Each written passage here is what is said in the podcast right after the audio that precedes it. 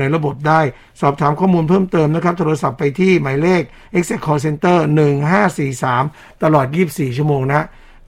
1543 ตลอด 24 ชั่วโมงโหนี่ดีมากเลยนะสำหรับการทางพิเศษแห่งประเทศไทยครับ วันนี้เวลาหมดหมดเวลานะครับ เจอกันวันพรุ่งนี้ SMS ที่ยังไม่ได้อ่านที่ยังไม่ได้ตอบนะครับ เดี๋ยวพรุ่งนี้นะครับ ขอบคุณครับ Color of Life ดำเนินรายการโดย แม่ช้อยนางรำสันติสเวทวิมลและสมเกียรติคุณานิธิพงศ์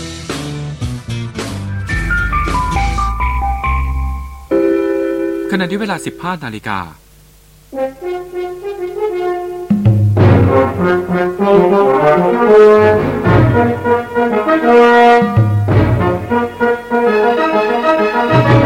ต่อไปที่สถานีวิทยุอสมทเครือข่ายทั่วประเทศเสนอข่าวจากสำนักข่าวไทยโดยนรงจันทอง ผู้บัญชาการตำรวจแห่งชาติเผยผลปฏิบัติการปราบปรามการลักลอบเข้าเมืองผิดกฎหมาย รอบปีที่ผ่านมา จับได้กว่าร้อยเครือข่ายนับหมื่นคน พบตำรวจและข้าราชการมีเอี่ยวกว่า 30 นาย สมศักดิ์อยู่ประพัฒน์รายงานครับพลตำรวจเอกสุวัสดิ์แจ้งยอดสุขผู้บัญชาการตำรวจแห่งชาติเปิดเผยผลการปราบปรามกระบวนการลักลอบขนแรงงานต่างด้าวเข้าเมืองโดยผิดกฎหมาย ช่วงวันที่ 1 มกราคม ถึง 11 กรกฎาคมที่ผ่านมา สามารถจับกลุ่มคนต่างด้าวเข้าเมืองผิดกฎหมาย ได้จำนวน 14,258 คน ผู้นำพาหรือคนนำพาคนต่างด้าวเข้าเมืองผิดกฎหมาย 137 คน ผู้ช่วยเหลือซ่อนเร้นคนต่างด้าว 336 คน นอกจากนี้ยังสามารถจับกลุ่มเครือข่ายขบวนการลักลอบนำเข้าประเทศ 152 เครือข่าย และยังเฝ้าระวังติดตามพฤติกรรมอีก 67 เครือข่าย โดยมีเครือข่ายสำคัญที่ดำเนินคดีล่าสุด เช่น เครือข่ายอุริเมย ซึ่งเป็นเครือข่ายนำพาคนต่างด้าว เข้าตามช่องทางธรรมชาติ ทางอำเภอแม่สอดจังหวัดตากเข้าพื้นที่ชั้นใน โดยเป็นตัวการธุระจัดหา และยังเกี่ยวข้องกับกระบวนการขนคนจีน ในหลายพื้นที่ของภูมิภาคในประเทศ ซึ่งที่ผ่านมามีการจับกลุ่มกระบวนการนี้ได้เจ็ดครั้ง ผู้ต้องหาเจ็ดคนต่างด้าว 186 คน และล่าสุดเมื่อวานนี้มีการจับกลุ่มตัวอุริเมยได้แล้ว ส่วนกรณีตำรวจเข้าไปเกี่ยวข้องหรือปล่อยป่าละเลย มีการลักลอบขนแรงงานต่างด้าวผิดกฎหมาย ผลการตรวจสอบข้อเท็จจริงขณะนี้ พบตำรวจกระทำผิดวินัย 29 นาย มีการตั้งคณะกรรมการสอบสวนวินัยร้ายแรงไปแล้ว 4 นาย อยู่ระหว่างสืบสวนข้อเท็จจริง 18 นาย ส่งให้ต้นสังกัดดำเนินการตั้งคณะกรรมการสอบสวนทางวินัย7นาย และมีข้าราชการฝ่ายอื่นจำนวน4นาย และส่งเรื่องให้ผู้บังคับบัญชาต้นสังกัดดำเนินการ ผู้บัญชาการตำรวจชาติยังกำชับให้ตำรวจทุกนาย ปฏิบัติหน้าที่ด้วยความเข้มแข็งอย่างต่อเนื่อง และให้นำเทคโนโลยีเข้ามาช่วยในการสืบสวนปราบปราม โดยสั่งการให้ปรูพรมติดตั้งกล้องวงจรปิด ตามแนวชายแดน ซึ่งเป็นช่องทางธรรมชาติที่ลักลอบเข้าประเทศจำนวนทั้งสิ้น 310 ตัวด้วย ผมสักโยพัฒน์สำนักข่าวไทย อสมทรายงานหนุ่มจีนสี่คนเดินทางผ่านสามแผ่นดินหวังออกชายแดนไทยไปเมียนมาแต่ถูกตมตากจับกลุ่มคาดานตมจังหวัดตากจับกลุ่มนายอาทิตย์ชาวจังหวัดลำพูนขณะขับรถยนต์นำนายหวังอายุ 22 ปีสัญชาติจีน พร้อมพวกรวม 4 คน ผ่านด่านตรวจในพื้นที่จังหวัดตาก ทั้งหมดไม่มีหนังสือเดินทาง สอบสวนสารภาพว่าเดินทางมาจากประเทศจีนเข้าสปปลาวลักลอบเดินทางเข้าประเทศไทย ช่องทางธรรมชาติ พื้นที่อำเภอเชียงแสนจังหวัดเชียงราย และมีคนมารอรับช่วงต่อพามาส่งที่ปั๊มน้ำมันในอำเภอดอยสะเก็ดจังหวัดเชียงใหม่ จากนั้นนายอาทิตย์ได้รับผู้ต้องหาจากปั๊มน้ำมัน เพื่อนำมาส่งในพื้นที่อำเภอแม่สอดจังหวัดตากได้ค่าจ้าง 20,000 บาท สาธารณสุขแจงหลักการและขั้นตอนใช้แอนติเจนเทสคิดย้ำไม่มีขายออนไลน์นายแพทย์ธงชัยกิรติหัตถการ รองปลัดกระทรวงสาธารณสุขแถลงแนวทางปฏิบัติการคัดกรองด้วยแอนติเจนเทสคิดว่า เพื่อให้ผล ได้อย่างรวดเร็ว โดยเฉพาะในชุมชน สาเหตุที่เพิ่งเริ่มนำมาใช้ เพราะขณะนี้มีจำนวนผู้ติดเชื้อโควิดเพิ่มมากขึ้น การรอตรวจไม่เพียงพอ ประชาชนมีความต้องการอยากรู้ผลตรวจตัวเองมากขึ้น ข้อดีคือตรวจได้ง่าย และรู้ผลรวดเร็วภายใน 30 นาที เมื่อผลออกมาเป็นบวก จะสามารถเข้าสู่ระบบการรักษาได้รวดเร็ว ทั้ง Home Isolation Community Isolation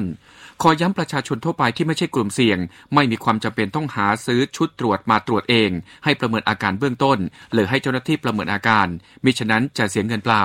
ขณะที่นายแพทย์สุภกิจสิริรักษ์อธิบดีกรมวิทยาศาสตร์การแพทย์ชี้แจงการใช้แอนติเจนเทสคิดว่า ในช่วงที่เหมาะสมในการตรวจหาเชื้อโควิด -19 คือตรวจประมาณ 3-5 วัน หลังจากต้องสงสัยว่าได้รับเชื้อโควิด การเก็บสารคัดหลั่งต้องเก็บหลังโพรงจมูกที่อยู่ส่วนในที่ต้องแย่ลึกเข้าไป ดังนั้นการตรวจจึงควรใช้บุคลากรทางการแพทย์ที่เชี่ยวชาญเท่านั้น กรณีผลทดสอบให้ผลลบ หากเป็นผู้มีความเสี่ยงสูง ยังต้องแยกตัว และทดสอบซ้ำอีกครั้งภายใน3-5 วัน และไม่แนะนำให้ซื้อทางออนไลได้เพราะยังไม่ได้รับอนุญาต เมื่อตรวจเสร็จแล้ว ให้นำอุปกรณ์ทั้งหมดลงถังขยะ ราดด้วยน้ำยาฆ่าเชื้อปิดมิดชิดย้ำว่าชุดตรวจนี้เข้ามาช่วยเสริม แต่ผลตรวจมาตรฐานยังต้องใช้ RT-PCR อย่างไรก็ตามการตรวจด้วยชุดตรวจนี้ อาจได้ผลบวกปลอม และผลลบปลอม ซึ่งต้องได้รับการตรวจซ้ำข่าวต้นชั่วโมงสำนักข่าวไทย 99 Active Radio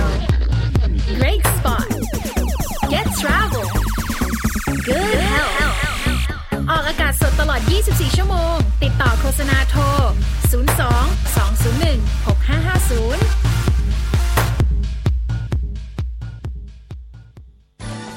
6550 FM 99 Active Radio คลื่นเมืองไทยแข็งแรง เสนอข่าวกีฬา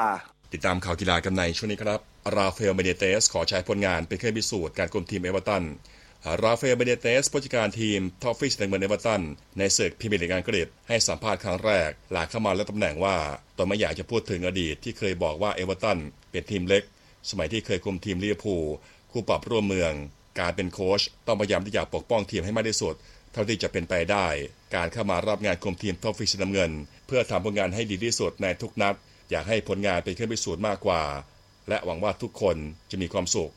สำหรับเบนิเตซ คุมทีมเอเวอร์ตันแทน คาร์โลอันเชล็อตติโค้ชชาวอิตาลี ที่ย้ายกลับไปคุมทีมเรอัลมาดริดในศึกลาลิกาสเปนอีกครั้ง สร้างประวัติศาสตร์เป็นโค้ชคนที่ 2 ต่อจากวิลเลียม เอ็ดเวิร์ด บาร์คลีย์ที่เคยคุมทั้งเอเวอร์ตันและลิเวอร์พูลโดยบาร์คลีย์เป็นหนึ่งในผู้ร่วมก่อตั้งสโมสรเอเวอร์ตันในช่วงทศวรรษที่ 1890 ก่อนจะเป็นหนึ่งในกลุ่มที่แยกตัวออกมาตั้งทีมลิเวอร์พูลในภายหลัง โชว์ติดตามฟุตบอลไทยเดลี่ครับ ฟุตบอลไทยเดลี่ สนับสนุนโดย เขาช่องรสแท้กาแฟไทยคฑาวุธ หาญคำภาผู้รักษาประตูฟุตซอลทีมชาติไทยในวัย 29 ปี ตั้งเป้าหมายทำผลงานให้ดีที่สุด ในการแข่งขัน Pre World Cup รายการ Continental Futsal Championship Thailand 2021 ที่ไทยเป็นเจ้าภาพ เริ่มเปิดฉากในวันที่ 25 กรกฎาคมนี้ เพื่อต่อยอดความมั่นใจ ก่อนที่จะไปแข่งขันฟุตซอลโลก 2021 ในรอบสุดท้ายที่ลิทัวเนีย หลังเคยทำผลงานได้ดีในการแข่งขัน Pre World Cup เมื่อปี 2016 เป็นจุดเริ่มต้นในการก้าวขึ้นมา ยึดมือหนึ่งของทีม ก่อนไปฟุตซอลโลกครั้งที่แล้ว เชื่อว่านักเตะไทยทุกคนต่างมีความมุ่งมั่นกับรายการนี้ เพราะไม่สามารถลงแข่งขันได้ จากสถานการณ์โควิด -19 ส่วนคู่แข่งในรอบแบ่งกลุ่มอย่างอุซเบกิสถาน โคโซโว และโมซัมบิก ไม่ได้มีความแตกต่างกันมากนัก เพียงแต่ว่าโคโซโวและโมซัมบิกยังไม่เคยเจอกัน และไม่ค่อยได้ติดตาม ต้องเริ่มต้นด้วยการเล่นอย่างระมัดระวัง แล้วค่อยโจมตีตามสถานการณ์สำหรับโปรแกรมของทีมชาติไทยในรอบแบ่งกลุ่ม ที่จะลงเตะที่สนาม DC Hall 1ศูนย์การค้า Show DC พระราม 9 แข่งขันแบบปิด เกมแรกจะลงเตะในวันที่ 25 กรกฎาคม เจอโมซัมบิกในเวลา 17 นาฬิกานัดที่ 2 วันที่ 26 กรกฎาคม พบโคโซโว เวลา 17 นาฬิกานัดที่ 3 วันที่ 27 กรกฎาคม พบอุซเบกิสถานในเวลา 17 นาฬิกาเช่นกัน ฟุตบอลไทยเดลี่ สนับสนุนโดย เขาช่องรถแท้กาแฟไทย ทั้งหมดคือข่าวกีฬาช่วงนี้ครับส่งศักดิ์วันนวิจิตรรายงานครับ เสนอข่าวกีฬาโดย FM 99 Active Radio คลื่นเมืองไทยแข็งแรงคุณ กำลังฟัง FM 99 Active Radio คลื่นเมืองไทยแข็งแรง ออกอากาศสดตลอด 24 ชั่วโมง ติดต่อโฆษณาโทร 02 201 6550 เทคโนโลยีไลฟ์ดำเนินรายการโดย บกเคเชอร์ศักดิ์วุฒิพงษ์ไพโรธและนายบอส พิสารท่ามอมร สนับสนุนโดยใช้ Easy Pass ผ่านง่ายๆ ช่วยลดการแพร่กระจายปลอดภัยจากโควิด -19 ด้วยความห่วงใยจากการทางพิเศษแห่งประเทศไทย คู่ใจผู้ใช้ทาง เลือก Acer Swift Premium Notebook เป็นหนึ่งในความเบาของชีวิตคุณ สั่งปุ๊บ ส่งปั๊บ กับ JIB ออนไลน์ช็อปสินค้าไอทีง่ายๆ ตลอด 24 ชั่วโมง ส่งด่วนภายใน 3 ชั่วโมงทันที เมื่อซื้อครบ 3,000 บาทที่ www.jib.co.th ซี่ นายรู้จัก Easy Pass หรือเปล่า รู้ดิ เราใช้อยู่ แล้ว Easy Pass ดีไง ก็ดีอย่างนี้ไง พอถึงหน้าด่าน ขับเข้าช่องที่มีคำว่า Easy Pass สะดวกรวดเร็ว ไม่ต้องเตรียมเงิน ไม่ต้องเปิดกระจก แถมฉลุยได้กับทางพิเศษที่ใช้ Easy Pass ร่วมกันทุกสาย ทั้งในระบบเปิดและปิดนะ เลิศอะ ที่สำคัญไม่ต้องเสี่ยงกับโควิด -19 ด้วยนะ เออจริงเห็นด้วยพผ่าน ใช้ Easy Pass ผ่านง่ายๆ ช่วยลดการแพร่กระจาย ปลอดภัยจากโควิด -19 ด้วยความห่วงใยจากการทางพิเศษแห่งประเทศไทยคู่ใจผู้ใช้ทาง อัปเกรดพลังความมันถึงใจกว่าที่เคย Predator Helios 300 โน้ตบุ๊ก gaming ระดับ high-end ดีไซน์ดุดันสุดเท่ ไหลลื่นทุกช็อตไปกับการ์ดจอ RTX 2070 ทรงพลังด้วย Intel Core i7 Processor หน้าจอ Full HD ขนาด 15.6 นิ้ว มาพร้อมระบบระบายความร้อน Aeroblade 3D ใช้งานได้ลื่นไหลไม่มีสะดุด เลือก Predator Helios 300 เป็นอาวุธทรงพลังคว้าชัยในทุกแมตช์สนใจติดต่อตัวแทนเอเซอร์ทั่วประเทศ Summon your strength. ในเกมกีฬายังมีตัวสำรอง แต่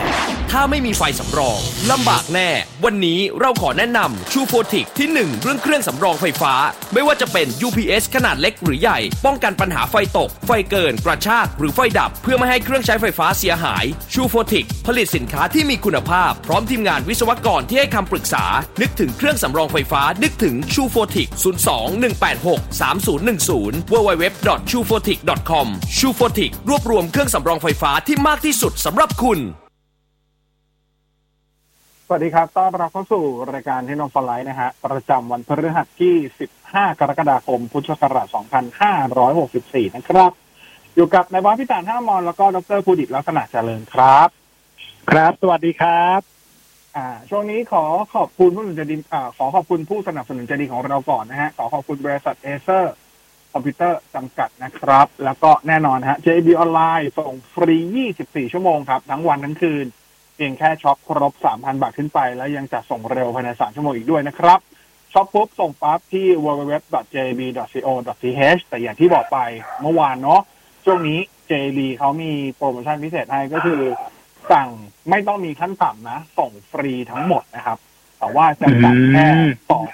จำกัดคือสองครั้งแรก เท่านั้นครั้งที่สามเนี่ยจะต้องอาสั่งอย่างน้อยห้าร้อยบาทถึงจะส่งฟรีนะครับ แต่ว่าส่งฟรีอันนี้เนี่ยจะไม่ได้ส่งด่วนสามชั่วโมงนะ ถ้าต้องการส่งด่วนสามชั่วโมงยังยังต้องช็อปครบสามพันบาทขึ้นไปเหมือนเดิมนะครับ แต่ว่าเผื่อใครแบบสายแลนขาดช่วงนี้อ่าสายแลนเส้นละร้อยยี่สิบาทอะไรเงี้ย สามารถสั่ง JB ได้แล้วเดี๋ยว JB ส่งฟรีให้มาไม่ต้องเสียค่าส่งนะครับ ช่วงนี้นะตามนั้น แล้วก็ช่องทางติดต่อของเราเหมือนเดิม SMS นะครับสี่หกแปดเก้าแปดเก้าเก้า รับฟังเราออนไลน์แล้วก็ย้อนหลังทุกช่องทางนะฮะเฟซอ่าไม่ว่าจะเป็น Facebook เว็บไซต์ YouTube ชื่อเดียวกันหมดเนาะ FM 99ที่เรดิโอนะครับ ส่วนใครจะแจ้งผลการรับฟังไม่ว่าจะผ่าน วิทยุปกติผ่านออนไลน์บนแอปบนเว็บมีปัญหาอะไร สามารถแจ้งไปได้ที่ไลน์ของคลื่นนะ at fm 99นะครับผมอะวันนี้เรื่องราวของอะไรบ้าง แต่ผม อันนี้ผมเกริดไว้ก่อนนะผมมีเรื่องราวของ iPad mini 6 มาฝากอ๋อเอาเอาเรื่องที่อันนี้เขาเขาเปิดขายแล้วดีกว่า แต่ว่ายังไม่ขายประเทศไทยนะครับสำหรับอ่าคนที่ใช้ iPhone 12 นะครับ ก็รวมหมดแหละ 12 mini 12 Pro Pro Max นะครับอ่าเขามีแบตตัวใหม่มา อันนี้คือมันมันไม่ใช่ก้อนปูดละแต่ก่อนคือถ้าเกิดว่ามันจะต้องใส่เป็นเคสอะไรเนี้ยเป็นปูดปูดออกมา อันนี้มันมันปูแยกต่างหากออกมาเลย คือมันเป็นก้อนแบต เป็นชาร์จแบบไร้สายนะครับ ก็เป็น MagSafe เขาเรียกชื่อว่าเป็น MagSafe Battery Pack นะครับ ก็เอาไว้ติดด้านหลัง เฉพาะอย่างที่บอกครับ คือเวิร์กกับ iPhone 12 เท่านั้น ผมยังสงสัยจริง ๆ แล้วตัว MagSafe มันก็เวิร์กกับ iPhone รุ่นก่อนหน้านั้นนี่ใช่ไหมแต่ว่าเนื่องจากมันไม่มันไม่เป็นแม่เหล็กไงนะฮะเพราะฉะนั้นอ่าในในเอกสารเนี่ย คือตอนเนี้ยยังไม่เปิดขายนะครับประเทศไทยก็ยังไม่ทราบราคา แต่ว่าอ่าที่สหรัฐอเมริกาเนี่ย ก็มีราคาแล้วคือ 99 เหรียญสหรัฐนะครับ ก็จะส่งขายเมื่อ 19 กรกฎาคมนะคือก็อาทิตย์หน้านะครับ แล้วก็ระบุว่าจะต้องร่วมทำงานกับ iOS 14.7 ซึ่ง 14.7 ก็ยังไม่ออก ก็แสดงว่าก็ต้องรอที่หน้าเหมือนกันนะครับอเอกสารเขาบอกว่าการชาร์จเนี่ยมันจะเป็นระดับกำลังไฟ 5 วัตต์นะครับ แล้วก็แบตเตอรี่ต่อกับสาย Lightning เนี่ยจะชาร์จไฟอยู่ที่ระดับ 20 วัตต์นะ เราจะให้กำลังไฟในการชาร์จไอโฟนสูงสุด 15 วัตต์ ทีนี้มันมีข้อมูลอันหนึ่งที่ตรงนี้เราก็เคยพูดกันมาเยอะแล้วนะครับเมื่อในในเรื่องของ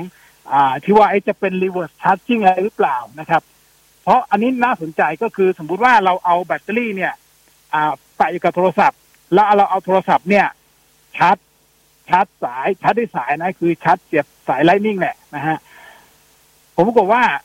ตัวเนี้ย ตัวโทรศัพท์สามารถที่จะชาร์จตัวแบตเตอรี่นี้ได้ด้วย เออ น่าสนใจนะครับ น่าสนใจนะครับ แต่ทั้งนี้ทั้งนั้นคือมันเวิร์กเฉพาะแบตเตอรี่นะฮะ มันมันมันไม่เวิร์กกับอ,อุปกรณ์อย่างอย่างหูฟังอะไรเงี้ยนะครับอที่จะชาร์จไร้สายเป็นได้หรือเปล่าคงคงอันนี้อันนี้คือยังไม่ได้นะครับ เพราะนั้นตรงนี้ก็เดี๋ยวรอรอรุ่นต่อไปแล้วกันว่าจะสามารถให้ชาร์จกับอ่ออุปกรณ์อย่างอื่นได้หรือเปล่านะครับ อืมนะฮะ อันนี้ตัวก็แพ็กเกจในกล่องของตัว MagSafe Battery Pack เนี่ยจะมีเฉพาะตัวก้อนแบตเตอรี่เลยนะ ไม่มีสายชาร์จใด ๆ มาให้เลยนะ มันจะเป็นสายชาร์จสายอะแดปเตอร์อะไรไม่มีเลยนะครับ แล้วก็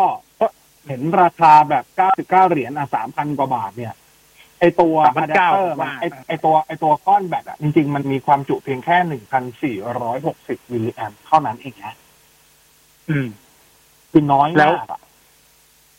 สามพันกว่านี่ไปซื้อ ไปซื้ออะไร power bank ยี่ห้ออื่นได้ใช่ไหมเอเยอะอเลยใช่ไหมซื้อดีๆแบบดีๆเลยอะ ดีดีๆโอ้ดีๆแต่ว่ามันไม่มี มันไม่มีโลโก้แอปเปิลไงนะแล้วแล้วไงอะคือเอาค่าอันนั้นแหละนะส่วนตัวแพงไม่ว่านะ แต่ครับให้แบตเตอรี่มาแบบพันสี่ร้อยหกสิบมิลลิแอมเนี่ยนะมันน้อยใช่ไหมน้อย น้อยเปล่ามากง่ายๆว่าชาร์จชาร์จไอโฟนสิบสองยังไม่ได้ถึงรอบเลยอะ อ่าใช่ใช่ใช่แอปเปิลสองอ่าเพราะไอโฟนสิบสองแบบมันเท่าไหร่ล่ะ เกือบสามพันไม่ใช่เหรอใช่ที่ชาร์จใช่ได้ครึ่งรอบเองอะที่ชาร์จที่ชาร์จไอโฟนสิบสองได้แค่ครึ่งรอบเองนะแล้วที่สำคัญชาร์จช้าด้วยนะเพราะชาร์จแค่ห้าวัตต์ถ้าแบบใช่แต่เฉยๆนะ โอ้โหกล้าขายเนาะอืมแต่ตอนเห็นข่าวแบบแล้วแบบ โอ้โห Apple Apple เป็น Apple จริงอ่ามีมีแม่เหล็กไงมีแม่เหล็กไงแบบเป็น MagSafe ไงดูดติดแป๊กมาๆ แล้วไงอะอ่าเอาก็ค่าตัวนั้นแพงนิดหน่อยไง ก็เหมือนคือตัวแม็กเซแต่ฟคอะนไรพรู้วกอนั้นยู่แล้แล้ววว่าวันในร้านการชาร์จ5วัตต์คือมันช้ามากอะมันช้าขนาดไหน มันช้าขนาดว่า ถ้าคุณดูวิดีโอดูสตรีมมิ่งหรือเล่นเกมไปแล้วแปะไอตัว Max Safe แบตเตอรี่แพ็คเข้าไป เพื่อชาร์จเนี่ย แบตลดนะ แบตไม่เพิ่มอืมเพราะ5วัตต์มันไม่พอกับไฟที่ออกนึกออกปะมันมันออกเยอะกว่าเข้า อ่า ใช่ เพราะฉะนั้นอืมแบตจะลดนะเพียงแต่ลดช้าหน่อยแต่ลดนะ คือครับโอ้โห ถึงบอกอะ โอ้โห แล้วความจุดันน้อยอีก โอ้อะเอาเลย ตามนั้นนะฮะ เอออมก็ตามนั้น แล้วก็อีกอันที่ต้องรอด้วยเพราะว่าจริง ๆ อย่างแม g เซฟมันก็มีหลายอุปกรณ์ที่ออกมาก่อนหน้าเนี้ย คือไอตัว ไอตัวที่เป็นพวก อะ ตัวตัวที่ชาร์จที่เป็นแม g เซฟเนี่ย น้ำหนักมันเบาไม่เท่าไหร่ แต่เราเคยเห็นมาแล้วไอตัวที่เป็นที่เป็น wallet ของ Apple เองเลยนะ ที่แปะข้างหลังเนี่ยครับอ่าก็จะใช่เห็นว่าที่มันดูดไม่ค่อยติดอะเออมันดูดไม่ค่อยติดอ่าและไอ้ตัวเนี้ยมันต้องหนักด้วยถูกไหมเพราะมันเป็นแบตเตอรี่ ถึงแม้ความจุมันจะน้อยแต่มันก็ต้องมีน้ำหนักมากกว่าไอ้ตัวที่เป็น wallet อยู่แล้วอะอืมคำถามคือคือถือมันจะหลุดไหมวะ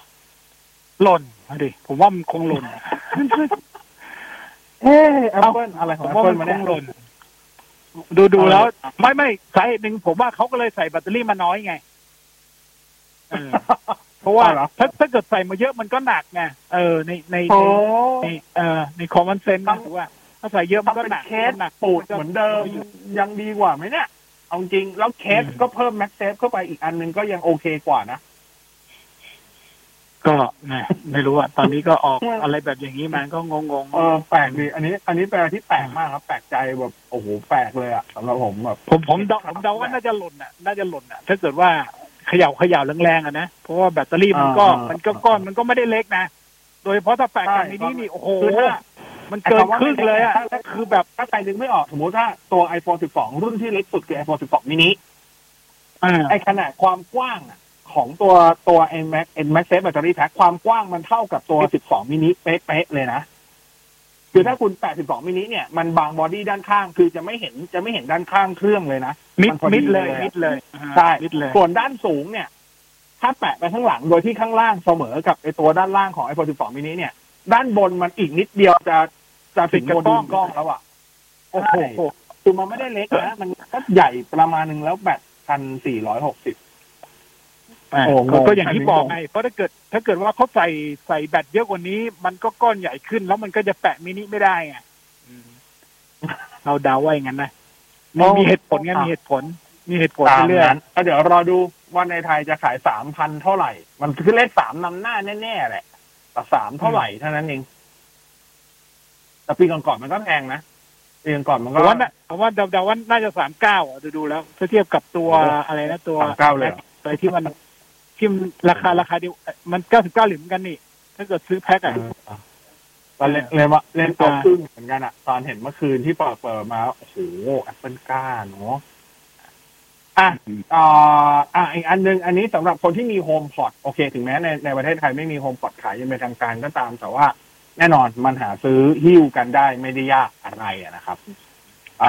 า Apple มีการปล่อยอัปเดต ตัวเบต้านะสำหรับตัว OS สำหรับ HomePod ก็คือตัว HomePod OS เวอร์ชัน15 เบต้าออกมานะครับ ซึ่งไอเวอร์ชันเนี้ยมันจะทำมาสำหรับตัว HomePod กับ HomePod mini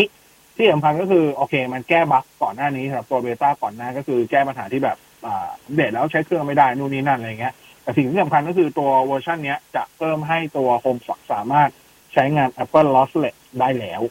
นะครับ อืมตอนนั้นก็คำถามที่ ตั้งแต่ตอนงาน WWDC ที่พูดถึงตัว Apple Lossless ใดก็ตามนะครับ ก็ชัดเจนแล้วว่าตัว HomePod กับ HomePod mini จะสามารถฟังตัว Apple Lossless ได้ แต่เข้าใจว่าน่าจะเป็นระดับที่สูงสุดแค่ 24 บิต 96 กิโลเฮิรตซ์ไม่น่าจะสูงไปกว่านั้นก็คือไม่สามารถขึ้นไม่สามารถที่จะฟังในระดับที่เป็น Wireless Lossless ได้ ก็คือฟังแค่ Lossless ปกติได้ก็เพราะว่าจริงนี้มันทำได้ส่วนหนึ่งเป็นเพราะว่ามันใช้ลักษณะของ AirPlay ในการเล่นถูกไหม อ่ามันใช้ใช่ Wi-Fi ใช่มันใช่ใช้บลูทูธอ่าเพราะฉะนั้นมันก็สามารถทำได้แหละก็นั่นคือคือต้องบอกว่า HomePod เป็นอุปกรณ์ smart speaker ตัวหนึ่งที่เสียงค่อนข้างดีมากๆนะโดยเฉพาะไอ้ตัวไม่ว่าจะเป็นตัวใหญ่ตัวเล็กก็ตามอะเสียงอยู่ในเกณฑ์ที่แบบอ่าโอเค หรือว่าอยู่ในเกณฑ์ที่ดีเลยอะไรอย่างเงี้ยเพราะฉะนั้นการที่รองรับตัว Apple Lossless ได้ก็น่าจะถือเป็นเรื่องที่ดี แต่ก็อย่างที่บอกในไทยไม่มีขาย แต่ก็หาซื้อหิ้วกันไม่ได้ยากครับ ก็เดี๋ยวอะขาซื้อหิ้วได้จริง แต่ว่าเวลาคุณเอามาเซตเนี่ย มันต้องเซตทุกอย่างเป็นภาษาอังกฤษหมดนะครับ เพราะว่าไม่สปอร์ตภาษาไทยอ่าอ่าใช่นี่บอกนิดนึงแล้วกันใช่ใช่เผื่อบางคนแบบว่าพอซื้อมาเอ้ยแล้วทำไมมันคุยไทยไม่ทำได้ไมคุยไม่คุได้ยกับครับสิริภาษาไทยไม่ได้อ่า ไม่ได้ อ่าฮะเพราะว่าต้ทุองกคุยอย่างภาษาอัต้องงกฤเซษตภาษาอังกฤษอ่า แล้วเพราะนั้นเพราะนั้นเวลาคุณเซตเนี่ยถ้าเกิดคุณเป็นเจ้าของเครื่อง แล้วคุณไปเซตโฮมพอดมินิปั๊บเดี๋ยวถ้าเกิดคุณเซตเมนูภาษาไทยหมดปั๊บเนี่ย มันจะถูกเปลี่ยนเป็นภาษาอังกฤษหมดเลยนะครับ ตรงนี้ต้องแจ้งไว้ก่อนอ่าอ่าเพราะว่าตรงนี้แบบว่าเรอ่าภาษาไทยอ่าตามนั้นนะครับอ่าอะมาเรื่องของตัว iPad mini บ้างอากาศเออครับสัปดาห์ครับที่ผ่านมาคือสัปดาห์ที่แล้วเรารวบรวมของ iPhone 13 ไปแล้ว เพราะฉะนั้นสัปดาห์นี้จะไม่พูด iPhone 13 แล้วนะ ใครอยากจะฟังข่าว iPhone 13 ย้อนกลับไปฟังสัปดาห์ที่แล้วนะฮะสัปดาห์นี้จะเป็นของตัว iPad mini บ้างนะครับก็ถ้าเป็นถ้านับเป็นรุ่นใหม่นับตามเจนมันต้องเป็นเจน6ถูกไหมที่ยังไม่เปิดมีอะไรตัวใหม่ปัจจุบันคือเจนใช่ใช่ปัจจุบันคือเจน5สัปดาห์นี้น่าสนใจตรงที่มีทั้งมีทั้งตัวอ่ากรูแมนที่ออกมาให้ข่าวลือ มีทั้งบูมเบิร์กที่ออกมารายงานข้อมูลเกี่ยวกับตัว iPad mini ตัวใหม่นะครับ ทั้งคู่พูดไปในทิศทางเดียวกันก็คือในเรื่องของดีไซน์ก่อน ดีไซน์ของ iPad mini ตัวใหม่เนี่ย จะใช้ดีไซน์เดียวกันกับตัว iPad Air 4 ก็คือดีไซน์แบบตัวพวก iPad Pro นั่นแหละนะครับ ก็คือ อ่า ไม่มีปุ่มโฮมที่เป็นแบบไอ้ปุ่มข้างล่างไม่มีละ ขอบจอทุกด้านจะเท่าเท่าๆกันหมด แล้วก็ไม่ได้หนาเติบอีกแล้วนะครับ อ่าอืมแน่นอน Apple Pencil ที่จะใช้ต้องเป็น Apple Pencil 2ใช่เพราะถ้าเกิดอย่างนี้เป็น Apple Pencil 2แล้วดิเพราะรุ่นแรกจะไม่ได้หรอกทีเนี้ยพอเป็น Apple Pencil 2 เนี่ยมันมีสิ่งหนึ่งที่น่าสนใจก็คือขนาด Apple Pencil 2 ปัจจุบันเทียบกับเครื่อง iPad mini ถ้าเราอิงขนาด iPad mini ปัจจุบันเนี่ยมันจะค่อนข้างใกล้เคียงกันมากในเรื่องของความสุขความยาวต่างกันนิดเดียวอ่าทีเนี้ยก็เลยมีคนตั้งข้ออันนี้ก็เลยเป็นอีกหนึ่งข่าวลือที่ออกมาว่า Apple อาจจะเลือกที่จะเปิดตัว iPad ไอตัว Apple Pencil อีกรุ่นหนึ่งขึ้นมา โดยทุกอย่างมันเหมือน Apple Pencil 2 นี่แหละ แต่แค่ขนาดเล็กลงอ่าหมายความว่าเป็นออปชันให้สำหรับคนที่อาจจะใช้กับเครื่องอื่นก็ได้นะ ที่รองรับ Apple Pencil 2 เช่น บางคนอาจจะ ใช้ iPad Pro ใช้ iPad Air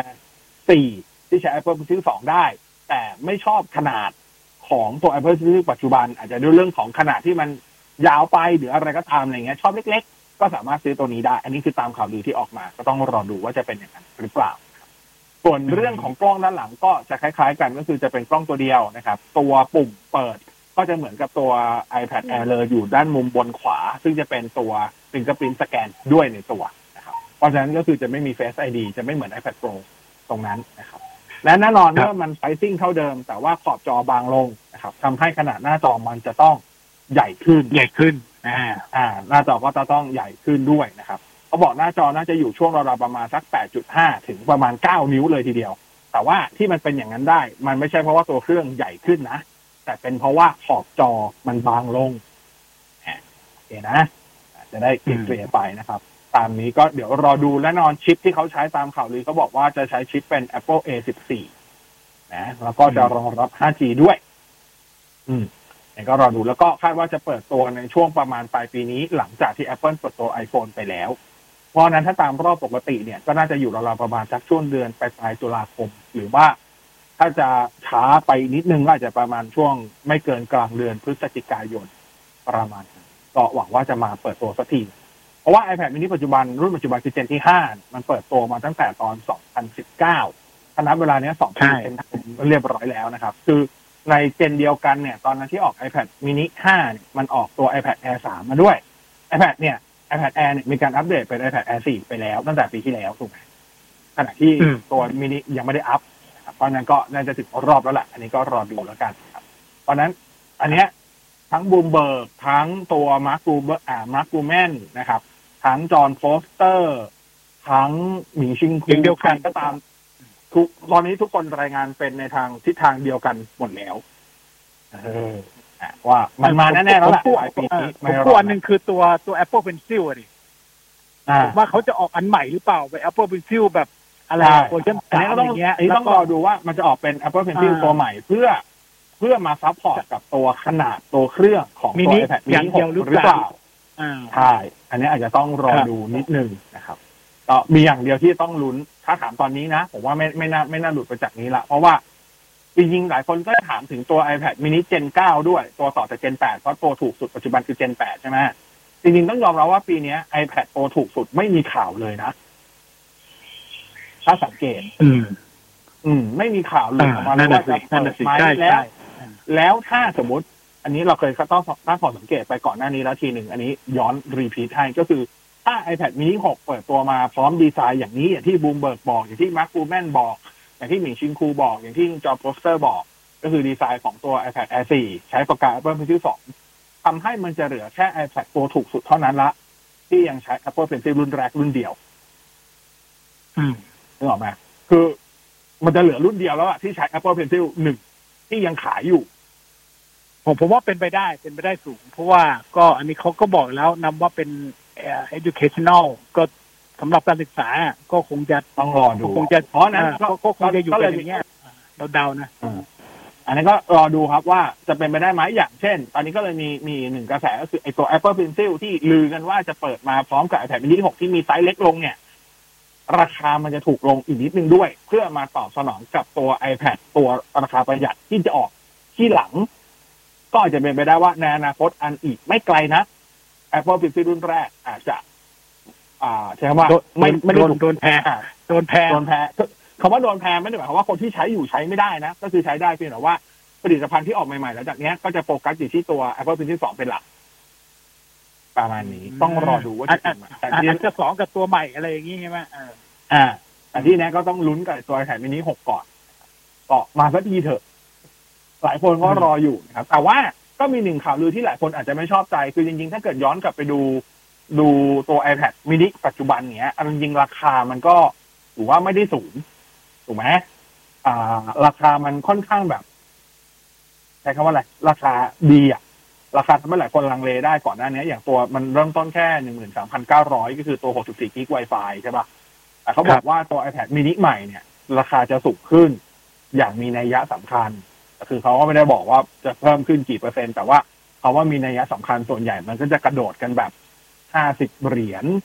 อะไรประมาณเนี้ยบวกบวกๆอะห้าสิบเหรียญมันก็พันกว่าบาทพันห้าพันหกนะ ถ้าห้าสิบเหรียญอะไรอย่างเงี้ย หรือถ้าเกิดถ้าเกิด Apple โหดๆหน่อยแบบ บวกไปอีกหนึ่งร้อยเหรียญเป็นเรื่องเหมือนกันนะมันร้อยเหรียญมันคือสามพันกว่าบาทนะ ผมว่าเป็นไปได้ไงเพราะถ้าออกรุ่นใหม่อ่าแล้วไม่ขายราคาเดิมอยู่แล้ว แล้วก็ผมว่าอีกอีกอันหนึ่งก็ น่าจะมีประเด็นในเรื่องของอ่าอะไรนะอ่าเพราะว่าเรื่องถ้าเกิดเขาปรับเปลี่ยนโฉมใหม่อะราคามันอัพแน่นอนอ่าอ่าดูเพราะดูว่าอย่างเขาต้องอย่างลายลายบอดี้ใหม่ลายผลิตใหม่ ใช่ใช่แล้วผลิตใหม่อย่าง iPad Pro อะไรเงี้ย ก็เห็นแล้วผมว่าความจุอีกอันหนึ่งผมว่ารุ่นเริ่มต้นมันน่าจะเป็นที่ร้อยี่แปดแล้วมั้งคือคือเราเดาอะนะรุ่นใหม่อ่าเพราะคนไม่น่าจะแค่หกสี่แล้วล่ะ ต้องรอดูต้องรอดูว่าก็มีฝากลุ้นปลายปีนี้ก็อย่างที่บอกครับ คือถ้าข่าวลือตอนเนี้ยต่างประเทศลือไปในทิศทางเดียวกันก็คือ iPhone รุ่นใหม่ ก็น่าจะใช้ชื่อ iPhone 13 Apple ไม่น่า ไม่น่าจะเลี่ยงเลข 13 กระโดด แล้วก็จะกลับมาเปิดตัวในรอบเดือนปกติก็คือเดือนกันยายน อ่าคือปีที่แล้วมันไม่ปกติ ปีนี้ก็จะกลับมาเป็นปกติอะไรเงี้ยครับ แล้วก็ส่วนตัวพวกไม่ว่าจะเป็นข่าวลือของตัว iPad mini 6 นะครับ เรื่องของตัว Mac ทั้ง Mac Pro Mac Air แล้วก็ iMac ใหม่ที่จะมาพร้อมไม่ว่าจะเป็นชิป M1X หรือ M2 อะไรก็ตามเนี่ย ก็ยังมีข่าวลืออยู่ว่าจะมาในช่วง แต่ว่าในส่วนของตัว iMac เนี่ย อันเนี้ยที่ลือกันอะ จะลือกันอยู่สองกระแส กระแสแรกคือจะเปิดตัวเนี่ยแหละ ปลายปีนี้ อีกกระแสหนึ่งบอกว่าจะไปเปิดตัวมีนาคมปีหน้า เพราะว่ามีปัญหาเรื่องของตัว supply ในการผลิตจอไซส์ใหญ่ ก็ต้องยอมรับว่าก็เป็นไปได้ครับ เพราะว่าในตลาดเซมิคอนดักเตอร์มันไม่ใช่แค่ชิปตัวพา n e l จอเองก็มีเรื่องของปัญหาเรื่องรายการผลิตที่มีเรื่องของการขาดแคลนผลิตไม่ทันอยู่เหมือนกันซึ่งอย่างที่เคยบอกมาว่าพวกอุตสาหกรรมอย่างที่เกี่ยวข้องกับจอ มันไม่ใช่แค่พวกมือถือแท็บเล็ตหรือว่าตัวคอมพิวเตอร์ แต่ว่าแม้กระทั่งทีวีก็จะรับผลกระทบไปแล้วอะไรอย่างเงี้ยก็เดี๋ยวรอดูว่าจะเป็นยังไงตามครับ โอเค มีมีอีกนิดแล้วกันสำหรับก่อนก่อนก่อนเบรกก็คือสำหรับใครที่ชอบวาดการ์ตูนนะครับ อ่าว่าจะเป็นอะไรพีนัทอะไรเงี้ยนะครับ เพราะว่าอย่างตอนเนี้ยอ่า Apple เขาจะมีสอนทูเรีย Apple อยู่ แต่ว่าบางคนแบบคือไม่ชอบเข้าไปในเว็บ Apple อะบอกตรง คือชอบดู YouTube ไง เพราะนั้นก็ตอนนี้คลาส Apple มีบน YouTube แล้วนะครับแล้วก็อ่านี่มีนี่อ่ามีกระแสไม่พ้นย้อนเนี่ยหลังให้ดูนอกเหนือจากบนเว็บ Apple ก็คือมีบนช anel YouTube ของ Apple ด้วย ใช่นะฮะก็ก็ก็น่าสนใจดีผมเห็นเขาใช้เขาวาดการ์ตูนเขาวาดบนไม่ได้แอปไหนเลยก็คือเพจเจสนั่นแหละนะฮะไม่ต้องใช้แอปอันอื่นอะไรเลยนะฮะครับ ประมาณนั้น อะจริงๆมีข่าวต่อยนิดหน่อยแต่เดี๋ยวเบรกก่อนก็ได้แล้วเดี๋ยวช่วงหน้ากลับมา SMS กันนะครับ4 6 8 9 8 9 9แล้วเดี๋ยวเล่าข่าวเพิ่มใครที่กำลังรอข่าวคราวว่าเอ๊ะ Netflix จะรุยบริการเกมสตรีมมิ่ง จริงหรือเปล่าเดี๋ยวช่วงหน้ามีข่าวมาฝากตอนนี้พักแป๊บนึงครับเทคโนโลยีดำเนินรายการโดย บกเคเชอร์ศักดิ์วุฒิพงษ์ไพโรธและนายบอส พิสารท่ามอมร สนับสนุนโดย ใช้ Easy Pass ผ่านง่ายๆ ช่วยลดการแพร่กระจายปลอดภัยจากโควิด -19 ด้วยความห่วงใยจากการทางพิเศษแห่งประเทศไทย คู่ใจผู้ใช้ทาง เลือก Acer Swift พรีเมียมโน้ตบุ๊กเป็นหนึ่งในความเบาของชีวิตคุณ สั่งปุ๊บ ส่งปั๊บ กับ JIB ออนไลน์ช็อปสินค้าไอทีง่ายๆ ตลอด 24 ชั่วโมง ส่งด่วนภายใน 3 ชั่วโมงทันที เมื่อซื้อครบ 3,000 บาทที่ www.jib.co.th สัมผัสความเบาที่แท้จริง New Acer Swift 5 น้ำหนักไม่ถึง 1 กิโลกรัม ดีไซน์หรูทันสมัย คล่องตัวทุกการใช้งาน หน้าจอทัชสกรีน IPS FHD 14 สนุกเพลิดเพลินได้ไม่มีสะดุดด้วยระบบประมวลผล Intel Core i7 Processor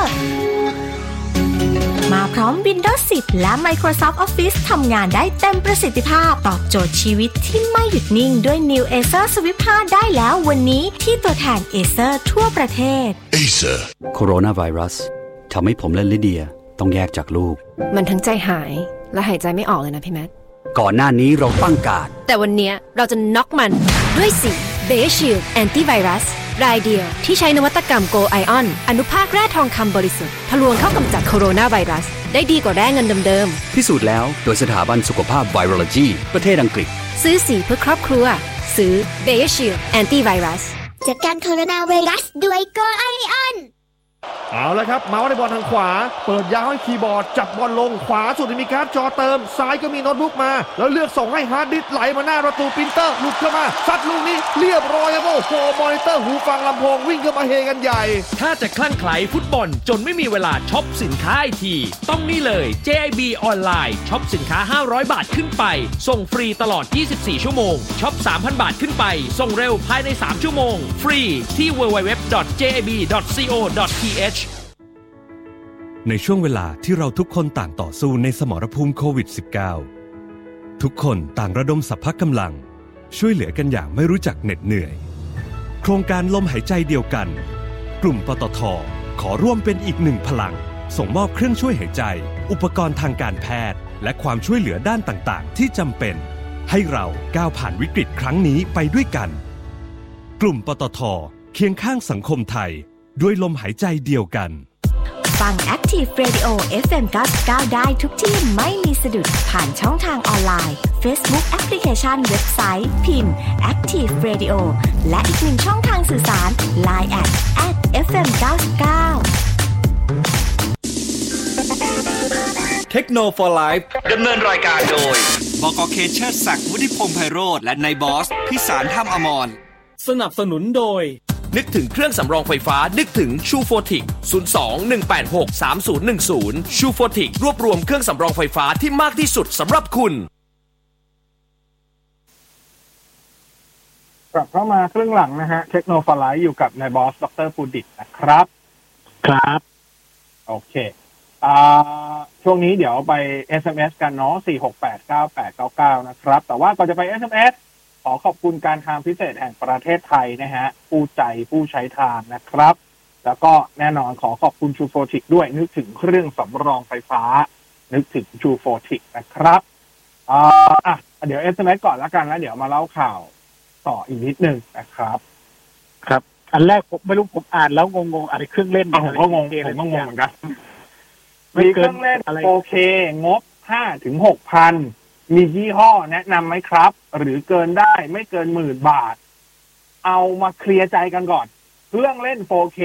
คืออะไร อะ คือถ้าถามผม คุณกำลังหมายถึงพวกไอตัว HD Media Player หรือเปล่า หรือหมายถึงพวกกล่องสตรีมมิ่งเท่าที่นึกออกตอนนี้นึกออกสองแบบ อ่านึกออกสองแบบ ผมไม่ได้นึกถึงพวกเครื่องเล่น Blu-ray นะ อืมอ่าใช่อันเนี้ยถามก่อนถามก่อนว่า ว่าตัวไหน อ่า สมมติว่าถ้าเกิด สมมติว่าถ้าเป็น HD Media Player ก็คือ คุณมีไฟล์หนังที่เป็น 4K อยู่แล้วจะนามสกุลใด ๆ ก็ตามโหลดตามบิตมาหรืออะไรก็ตาม ได้มาด้วยวิธีการใดไม่รู้ไม่สนใจละจะมาเล่น อ่า อันเนี้ยอ่าก็มีเยอะแยะแต่เพียงแต่ว่า อันนี้ก็ถามว่ายี่ห้อแนะนำไหมอ่ามียี่ห้อแนะนำไหมอ่าจริง ๆ ก็ตามงบจะมีพวกฟิดู จะมีดูน อะไรประมาณนี้ครับ ได้ถ้าตัวใหม่น่าจะเป็น น่าจะตัวเริ่มต้นอะ ถ้าตัวตัวเริ่มต้นคงแนะนำเป็นฟิดู X9S ก่อนแล้วกันเนาะอ่าดูเดี๋ยวนะแป๊บหนึ่งอ่าอะถ้าตัวเริ่มต้นใช้ชิป Realtek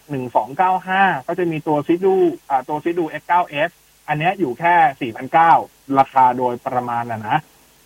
ก็ก็ก็ได้อะใช้คำว่าก็ได้ ก็ก็เล่นได้ครับ ก็จะมีพวก Zidoo แหละหลักๆแล้วเกิดแต่ถ้าเกิดแบบอยากใส่ฮาร์ดดิสข้างในได้ด้วย ก็ไปดูพวก Zidoo X10 ก็จะแพงขึ้นไปอีกอยู่ ถ้าจะไม่ผิดซิดู X10 อยู่ประมาณ7,900มั้ง แต่ก็ได้ใช้ชิปตัวใหม่กว่าด้วยนะครับ ก็จะถอดรหัสพวกที่เป็น H.265 ได้เก่งกว่าถอดรหัสพวกที่เป็นอ่าระบบเสียง Dolby Atmos ได้ดีกว่าถอดเสียงอ่าถอดรหัส Dolby Vision ได้เก่งขึ้น คือตัวเก่าก็ถอดได้นะ แต่ว่าเขาบอกว่าจากอันนี้ จากที่เขาทดสอบกันตัวใหม่จะมีความแบบอ่าอย่างตัวโดยเฉพาะสีอ่าโดยเฉพาะภาพเนี้ยตัวระบบ HDR ใน Dolby Vision มันจะมันจะทำได้ดีกว่าการเกลี่ยสีการอะไรเงี้ย ก็ลองดูครับ ถ้างบเยอะแบบงบห้าพันบวกๆอะมันก็จะมีเนี่ยแหละครับ มี Zidoo กับตัว Dune เลือกเอาครับ แต่ว่าถ้าถ้าถ้าคุณหมายถึงกล่องตัวพวกสตรีมมิ่ง ถ้าในงบห้าหกพันตัวที่แนะนำก็คงเป็นตัว Chromecast with Google TV อันนี้อยู่ราคาประมาณไม่เกินสามพันบาท ถ้าถ้าจะเกินห้าพันขึ้นไปก็แนะนำว่ารอซื้อตัว Apple TV 4K ไปเลยตัวใหม่ที่ยังไม่มีขายอะไม่ขายใช่ใช่อ่าทีนี้งานอันนี้ก็เลยตอบให้ทั้งสองฝั่งเพราะไม่รู้ว่าคำถามนี้จริงๆไอ้คำว่าเครื่องเล่น 4K อะหมายถึง HD Media Player หรือหมายถึงกล่องสตรีมมิ่งตามนั้น ครับ อะอันนี้เขาบอกว่าแบตเตอรี่เมื่อกี้ที่เราบอกหลุดหลุดอยู่แล้วครับวอลเล็ตอันนี้ใช้วอลเล็ตสะบัดยังหลุดเนาะสะบัดยังหลุดเลยออกอะไรมาก็ยิ่งแย่ ก็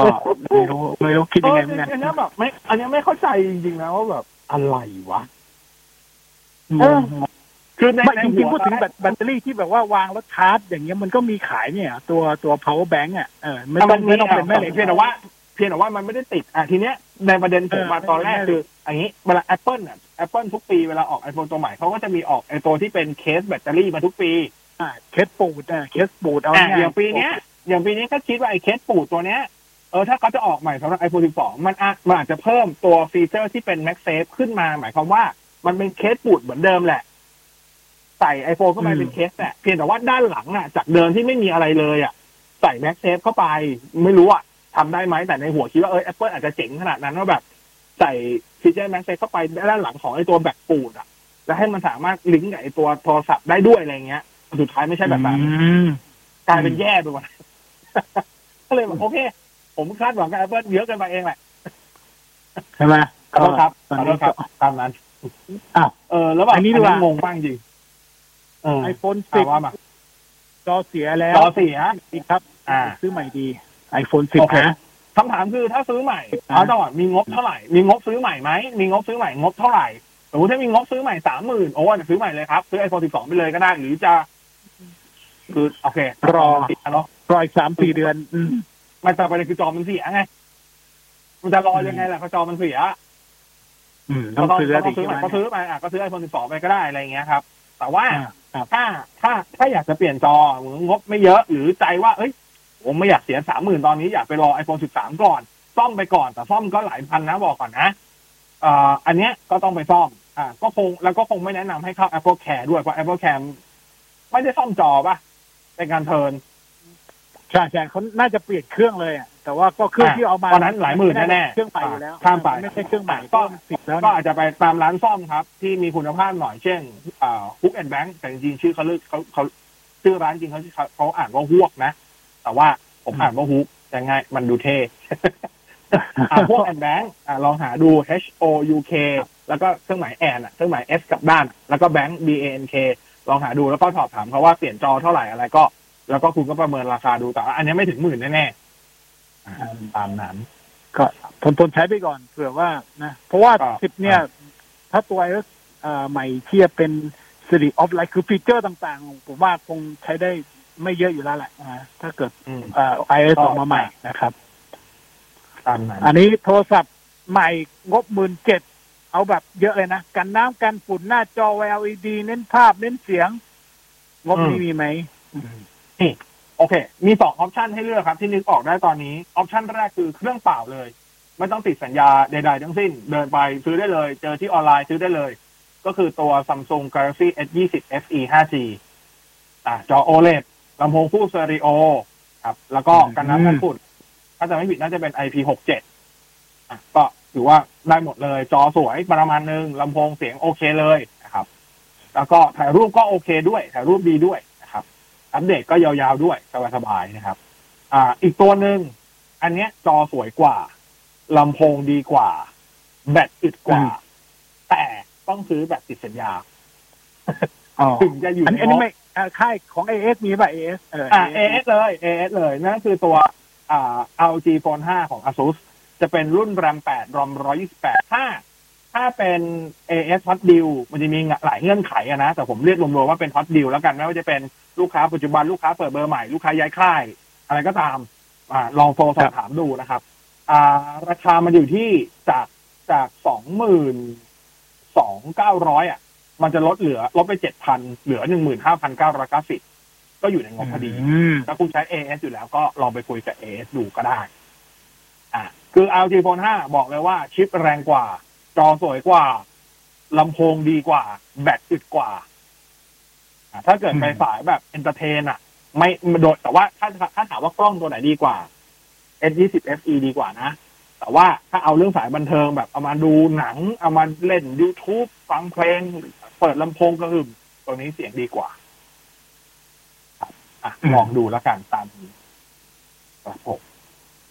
ครับอะพูดถึงสายบันเทิงมาเน็ตฟลิกหลายคนเห็นข่าวลือมาสักพักแล้วว่า Netflix จะบุกตลาดที่เป็นบริการที่เป็นเกี่ยวกับเรื่องของเกม เกมเพิ่ม section ที่เป็น content เกี่ยวกับเกมเข้ามานะครับ ซึ่งล่าสุดก็มีความเคลื่อนไหว เพราะว่า Netflix เพิ่งไปจ้างทางด้านของ Mike Verdu มาเป็นรองประธานฝ่ายพัฒนาเกมครับ Mike Verdu คือใคร Mike Verdu เนี่ยเคยทำงานให้บริษัทเกมมาหลายที่มาก ไม่ว่าจะเป็น EA Mobile Electronic Arts นะครับเป็นเคยอยู่ฝั่งพัฒนาเกมบนแพลตฟอร์มที่เป็น Oculus ที่เป็น AR นะครับแล้วก็ล่าสุดก็คืออยู่ในบริษัท Zynga Zynga ก็คือทำเกมอย่างพวก FarmVille ที่เคยฮิตกันบนมือถือ นั่นแหละตอนนี้ก็ถูกจ้างโดย Netflix เรียบร้อยแล้วนะครับขณะเดียวกันทางด้านของสำนักข่าวบูมเบิร์กก็มีการรายงานโดยอ้างอิงข้อมูลแหล่งข่าว ว่า Netflix เนี่ยเตรียมที่จะบุกตลาดที่เป็นคอนเทนต์เกี่ยวกับเกมภายในปีหน้า ไม่ใช่ปีนี้นะ ปี 2022 นะครับ โดยเขาบอกว่าเนื้อหาเกมเนี่ยจะจะทำควบคู่กับเนื้อหาอื่นให้มันล้อกันไปอะ เช่น สมมุติเขามีง่ายๆนะนึกออก อ่า ซีรีส์ยังดังบน Netflix อันหนึ่งที่ผมว่าคนที่เข้า Netflix ส่วนใหญ่ก็จะต้องจะรู้จัก Netflix จากซีรีส์นี้ก็คือ Stranger Things Stranger Things เนี่ยจริง ๆ จะมีเกมที่อยู่บนแพลตฟอร์มของมือถือด้วย ก็อาจจะดึงมาเป็น partner กันก็คืออะเขามีเกมเขามีหนังอะเขามีซีรีส์ Stranger Things ก็มีเกมที่เป็น Stranger Things อะไรแบบเนี้ย อะไรที่เป็น original content ก็จะพยายามไปทำเป็นที่จริงๆปัจจุบันอะ Netflix ทำอยู่แล้ว เช่นขายพวกของ souvenir ก็คือเปิดเว็บไซต์ขายของเกี่ยวกับของที่ระลึกเกี่ยวกับที่เป็นพวก original content ของ Netflix อันนั้นมีอยู่แล้วในต่างประเทศในไทยผมไม่เคยเห็นแต่ต่างประเทศมันมีอยู่แล้ว อันนี้ก็ทำล้อไปด้วยคือเพิ่ม content ด้านเกมเข้ามาด้วยอ่าแล้วก็จะมีพวก content ที่เป็นพวกเกี่ยวกับเกมที่เป็นลักษณะของ interactive อะไรอย่างเงี้ยเข้ามาด้วยก็ต้องรอดูว่าจะเป็นยังไงนะครับคือช่วงหลัง Netflix เองก็พยายามที่จะคือตอนนี้ในบรรดาตลาดที่เป็นบริการเขาเรียกอะไร video streaming Netflix คือเบอร์หนึ่ง ในทั้งในเรื่องของทั้งรายได้ แล้วก็ทั้งโลกใช่ไหม user ทั้งโลกนะเขายังเป็นเบอร์หนึ่งอยู่ แต่เขาเป็นเบอร์หนึ่งของเขาเขาก็ไม่ได้นิ่งนอนใจนะ อย่างที่บอกไปก็คือเขาก็พยายามมีคู่แข่งไปเยอะแหละใช่เขาก็พยายามหาสิ่งใหม่ๆ แล้วก็ขยายธุรกิจไปอย่างก่อนอันนี้ก็ไปทำข้อตกลงสร้างกับสตูดิโอของซีเฟนซิลเบิร์อันนี้ก็เหมือนตกหน้า Apple ไกลๆเหมือนกันเพราะว่าตอน Apple เปิดตัว Apple TV อะเออใช่ตัวบริการ มันเขาก็มีสตีเวน สปีลเบิร์กอยู่นั้นทุกคนวะใช่ใช่ใช่ขึ้นบนเวทีเลยตอนนั้นอะเออมันก็ดูเหมือนว่าแล้วแล้วยังไงไม่ไม่อาจจะหมดสัญญาแล้วก็ได้ไงใช่ใช่พอหมดละผมเข้าใจว่าเขาเป็นปีเดียว แต่แบบนี่ออกมาแล้วแบบเขาจะต่อก็ไม่ได้ต่อกับ Apple จะมาต่อกับคู่แข่ง เบอร์หนึ่งอย่าง Netflix ซะด้วย แล้วก็ทำข้อตกลงกันสร้างหนังกันยิ่งยงยิ่งใหญ่กันเลยทีเดียว ก็ไม่รู้ก็ไอ้พวกไม่ต่อเองอะเออก็พวกไม่ต่อสัญญาเขาก็ต้องไปซ็นกับเจ้าอื่นอีกว่าเออพวกหมดสัญญาแล้วจะไปโทษใครใช่ไหมจะไปโทษใครประมาณนี้แล้วก็อย่างที่บอกไปก็จะมีเนี่ยครับ มีที่แบบเปิดเว็บไซต์ขายของที่เป็นเกี่ยวกับของที่ระลึก ที่มันจะลิงก์กับตัว original content ของเขา แล้วก็เตรียมตลาดเกมในปีหน้าส่วนคำถามว่ามันมันมันจะยิ่งใหญ่ไหมมันจะ success ไหมอันนี้ก็คงตอบไม่ได้ แต่ว่าลักษณะเกมที่ออกมาเนี่ยก็ต้องบอกว่าน่าจะสไตล์เดียวกับ Apple Arcade มากกว่าที่จะเป็นสไตล์เดียวกับตัวพวก Xbox Game Pass ถามว่ามันต่างกันยังไง อย่างตัว Xbox Game Pass ของ Microsoft เนี่ย มันจะเป็นเกมแบบที่เป็นฟอร์มใหญ่ เป็นเกมแบบ Triple A เล่นบน PC เล่นแบบกราฟิกสวยๆ performance แรงๆนึกออกปะแต่ขณะที่ Apple Arcade อะ มันจะเป็นเกมแพลตฟอร์มที่อยู่บนอุปกรณ์พกพาพวก mobile อ่าพวกสมาร์ทโฟนแท็บเล็ตให้เล่นกันอ่าเพราะนั้น เข้าใจว่า Netflix ก็น่าจะเป็นสไตล์นี้มากกว่าที่จะเป็นแบบ ไปผูกกับพวกสตูดิโอเกมใหญ่ ๆ แบบ Ubisoft เอ่อ Capcom อะไรอย่างเงี้ยก็ตามอะไรอย่างเงี้ยครับ คงคงไม่น่าจะมีคงไม่น่าคงไม่น่าจะไปเวย์นั้น น่าจะมาเวย์เดียวกับ Apple Arcade มากกว่า แต่ว่าก็ต้องรอดูว่าสุดท้ายจะมีเกมอะไรที่มันพอจะดึงดูด user ได้ไหมอย่าง Arcade อย่าง Apple Arcade ต้องยอมรับว่าก็ก็จะมีเกมแบบที่ดึงดูดผู้ใช้มาเรื่อยๆเป็นระยะระยะนะ เออถึงว่าแบบอ่าอย่างเร็วๆเนี้ยเดี๋ยววันศุกร์นี้มั้งจะมีคอนเทนต์เกมใหม่ๆ เข้า Apple Arcade ก็จะมีพวกแบบ Angry Birds Reload มีอะไรเงี้ยเพิ่มเข้ามา มันก็จะมีมันก็จะมีคอนเทนต์ที่แบบคอยแบบ Apple คอยแบบใส่เข้ามาให้อะไรเงี้ยครับซึ่งเกมที่มันเคยอยู่อ่าเกมที่อยู่บน Apple Arcade เผื่อใครไม่เคยเล่นก็คือหลายเกมมันจะเป็นเกมที่เคยมีอยู่บนที่คุณต้องไปซื้อบน Play Store หรือ App Store นั่นแหละ แต่ว่าพอมาอยู่บน Apple Arcade ตัวเกมจะถูกอันล็อกทุกอย่าง คุณไม่ต้องเสียตังอะไรเพิ่มแล้ว หมายความว่าตัวเกมมันเคยมี in app purchase อะไรต้องซื้อไอเทมอะไรคุณไม่ต้องซื้อ คุณเล่นแล้วปลดล็อกแล้วเล่นได้เลยนั่นคือความเจ๋งของเขานะครับ โอเคแต่ถามว่า user Apple แต่ Apple ก็ไม่เคยบอกจำนวนฐานผู้เล่นของ Apple Arcade จริง ๆ จัง ๆ นะ ใช่ใช่ก็ไม่ส่วนใหญ่ตัวนี้มันก็จะผูกกับตัว Apple One ไปอยู่แล้วไงคือถ้าเกิดใครใครจ่ายตัว Apple One ก็ คือก็คุณก็ได้ Apple TV Plus กับ Apple Arcade มันก็ฟรีอยู่ในนั้นอยู่แล้วแหละก็คือเล่นไม่เล่นก็มีตังค์แหละอ่าไม่แต่ว่าคือ อันนี้ค่อนข้างแปลกใจที่คืออย่างอย่างหลาย ๆ บริการ Apple ยังยังเคลมตัวเลขบ้าง เช่น Apple TV ไอ Apple TV Plus เขาอะเขาก็ยังมีการเคลมตัวเลขในในถ้าใครถ้าใครจำได้ตอนที่มีข่าวพวกรายงานผลประกอบการอะถ้าเกิดไปดูในเอกสารที่รายงานผลประกอบการ Apple ก็จะมีตัวเลขเคลมไว้ แต่ว่า Apple Arcade อะไม่เคลมไม่รู้ว่ามันน้อยหรือเขานับไม่ได้ มันน้อยจนนับไม่ได้ดิเขาหนึ่งก็อยากโชว์ต้องเกมดีๆมันเยอะนะ เอายิงเกมดีๆมันมันเยอะนะ จากจากที่เราไม่ไม่ไปเล่นผมผมก็มีรู้จักบางคนเขาผู้ปกครองเขามีลูกไงคือเขาบอกว่ามันก็ดีอย่างหนึ่งคือมันไม่ต้องเสียตังค์ซื้อไอเทม คือครั้งเดียวจบคือคุณก็เล่นได้แล้วก็ไม่ต้องมานั่งซื้อไอเทมเพราะเกมอื่นมันต้องซื้อไอเทมไงใช่ที่ในบอสบอกไม่ไม่คือตัดตัดปัญหาเรื่อง in app purchase ไปได้เลย คือตัดปัญหาเรื่องบัตรเครดิต ผู้ปกครองแบบ โดนเรียกเก็บไอเทมไปได้เลยไม่มีแน่ๆอะไรเงี้ยก็ก็ไปแล้วก็แต่ตอนนี้ราคาต่อเดือนเท่าไหร่เก้าสิบเก้าป่ะต้องจำราคามันไม่แต่ส่วนใหญ่มันจะมันจะบวกไปกับอันนี้อยู่แล้ววันก็วันเนี่ยเออ ถ้าคุณแอปเปิลวันมันถ้าบวกแล้วคุณหาแล้วมันมันก็น่าจะคุ้มกว่าแหละก็รอดู จริงๆ มีอีกหนึ่งข่าวพวกบริการ game streaming ที่เป็น cloud อ่า cloud อ่าที่เป็นแบบ cloud streaming game อะนะ ก็คือ อ่าของอะไรอะ Stadia ของ Google อ่าล่าสุดนี่มีการลดส่วนแบ่ง ไม่ใช่ลดสิใช้คำว่าอ่าเพิ่มส่วนแบ่งไหมกินส่วนแบ่งเพิ่มจากเดิมคิดสิบห้าเปอร์เซ็นต์ตอนนี้เป็นสามสิบเปอร์เซ็นต์เออในการคิดทำเพิ่มไม่รู้คิดยังไงแต่ว่าเขาก็ตาเดียหลังๆ ก็พยายามไปคุยกับหลายๆสตูดิโอก็เริ่มมีเกมลง แต่ก็ต้องรอดูยังสิ่งที่ Google เคยบอกเกี่ยวกับซาเดียที่มันผิดแผนไปก็คือเรื่องของ การขยายไปการขยายบริการไปในหลาย ๆ โซนพื้นที่อะติดข้อปัญหากฎหมาย